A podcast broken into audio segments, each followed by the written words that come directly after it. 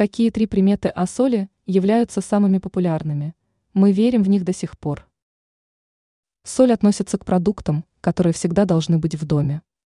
В противном случае приготовить что-то будет весьма проблематично.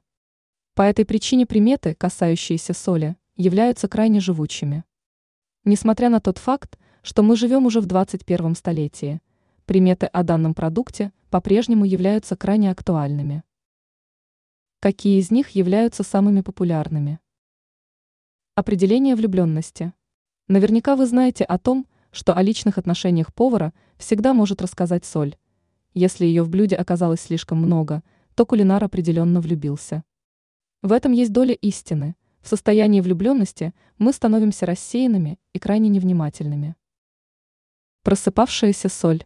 Данную примету принято считать одной из самых грозных.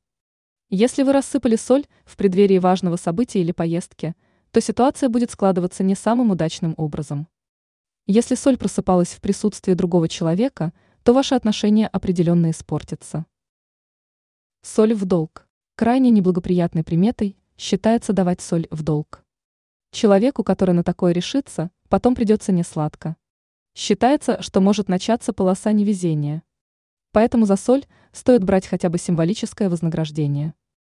Ранее мы рассказывали о том, какие ягоды являются самыми редкими и необычными.